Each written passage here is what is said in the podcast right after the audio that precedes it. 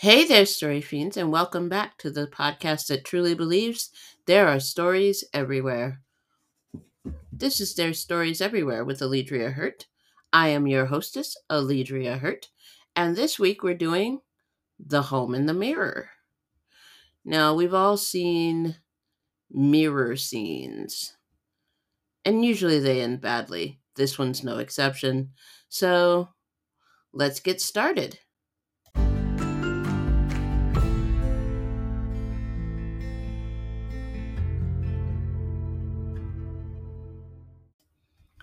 The home in the mirror.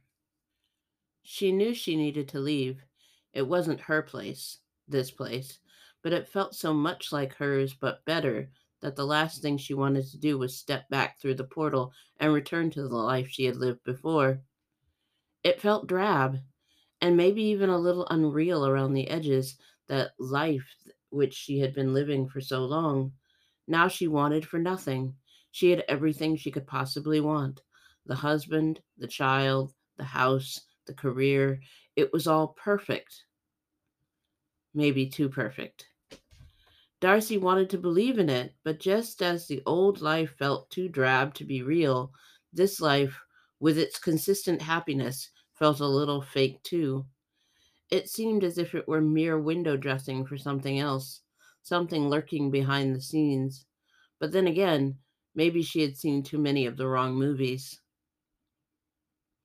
Would you like some hot cocoa? Samuel asked. It was Samuel, not Sam, though she desperately wanted to call him by some nickname. Of course, that would have been disrespectful to him, her host, who had made her so welcome in this place when she first arrived. He assured her that this was her place, the exact place and time where she belonged, and there wasn't anything about it that felt hers, except it all did the house, him, the baby which slept peacefully in the crib nearby. All of it was hers and not hers. The day she heard the child crying in the house when she knew for a fact she lived alone and had no children had brought her here. It wasn't unusual to hear a baby cry, but the distorted quality of it had her checking the television first to make sure she hadn't left it on some channel where that would be common. Darcy Ann McCorrin wanted a baby, but being that she barely even had a love life, that simply wasn't likely to be in her future. Sure, there were things like adoption and fostering, but what she wanted was the action of bringing a baby to her breast to suckle its life from her, born from her, flesh of her flesh. Now it seemed she would have it. Samuel seemed to be willing to let her wool gather for a moment, but then he pressed again, asking her if she wanted cocoa.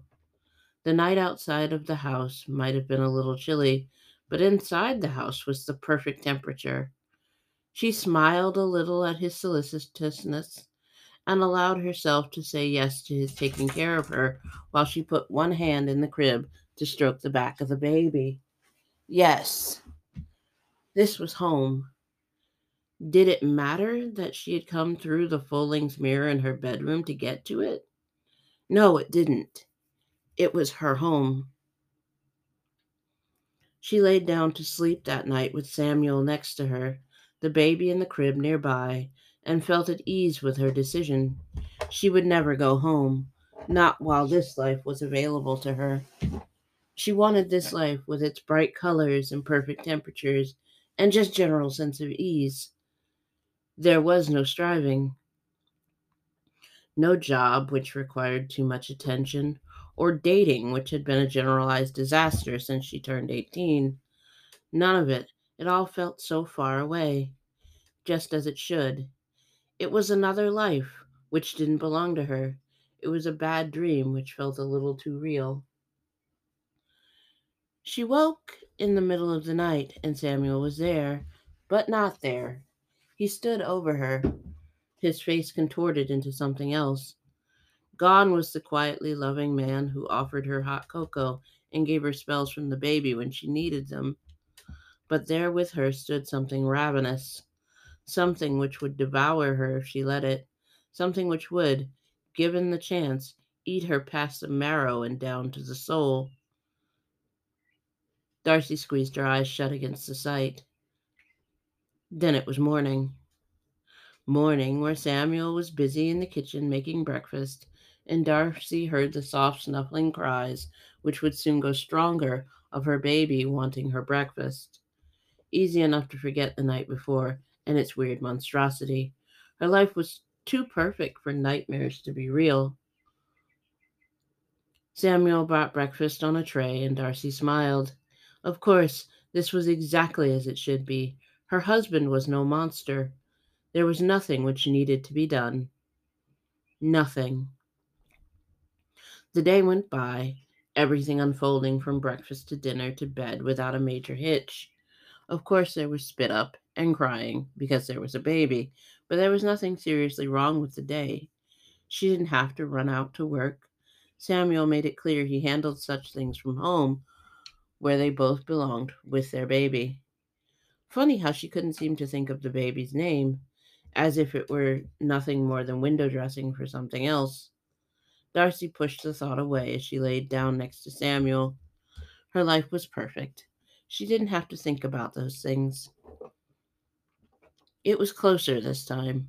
The Samuel monster with the contorted, hungry face, close enough that she could have read the eyes for something if there were eyes to read.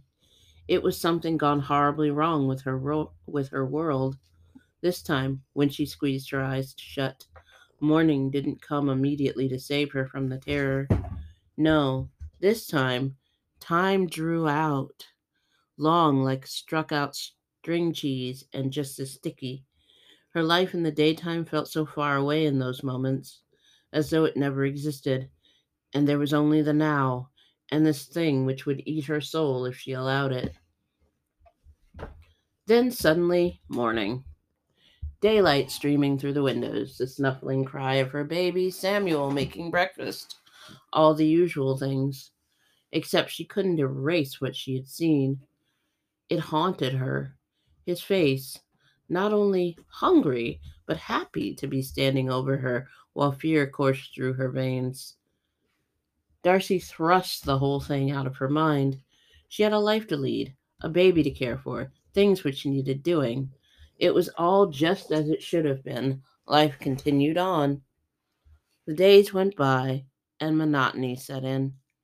Darcy wondered if she and Samuel would ever go out anywhere, or if she would see friends. Of course, her mind supplied excuses. But there was an awareness that was what they were excuses. They didn't need to go out. Groceries came delivered. If their friends wanted to see them, then they could come and see them. There was no need to go away from the baby who was still so young. All of it seemed so logical, yet it nagged her, especially early in the morning when she laid there in the first moments aware of something being horribly wrong. She asked Samuel about going out. He smiled and said, There's no need. We have everything we need right here. You'll stay, won't you? The question caught her off guard, momentarily nonplussed. You'll stay, won't you? As though there were somewhere else for her to be. Darcy nodded, but said nothing. Samuel continued to smile at her for a long moment, then kissed her forehead. Tell me you'll stay. Again, Darcy felt the words were somehow carefully picked like flowers for a funeral. Something about the phrase. Something. Her mind caught on it like a burr, and the words refused to come out of her mouth. For just a second, she felt the presence of the hunger nearby, hunger which tried to break in and would devour her so completely there was nothing she could do to stop it. Inevitable was the feeling. A wan smile came to her lips, but she did not agree to stay. The next day she stood before the mirror which brought her. There was nothing in it but the reflection of the w- room she stood in now. However, she felt the world on the other side of it, the world she had fled from. It was there, complete, whole, and entire. All she had to do was return to it return to the world where she had been too often cold and alone. Friends she had, sure. a life outside of the house also.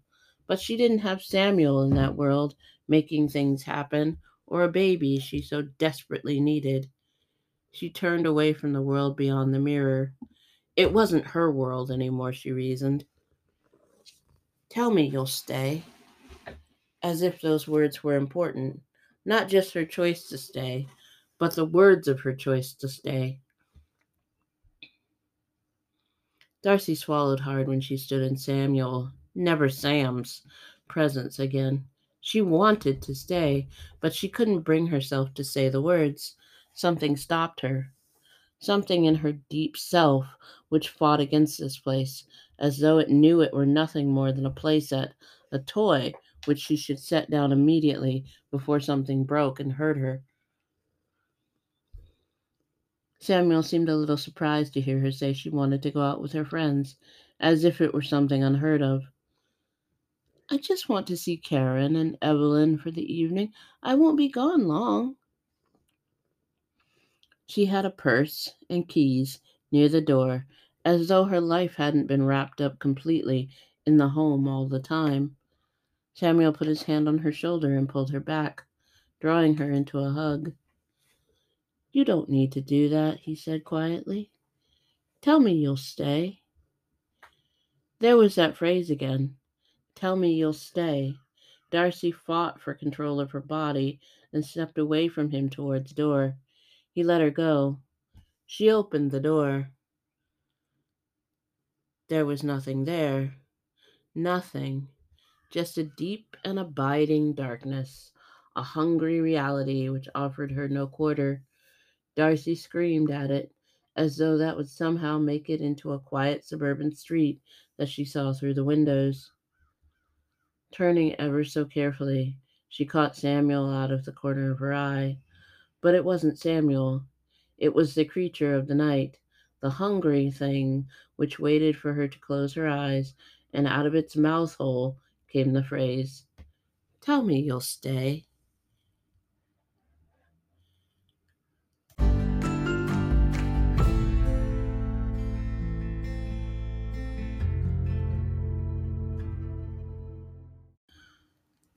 There you have it, Story Fiends. The Home in the Mirror. And it sort of ends badly, even though I don't tell you how it ends. Of course, that just lets you imagine what happens to Darcy. As always, you're welcome to leave me a note here at the podcast through the notes feature. You are welcome to drop me a line at my email. That's alledria at alledriahurt.com. But other than that, it has been my pleasure. Once again, kiss the ones you love, rock the life you want, have a good day, and happy reading.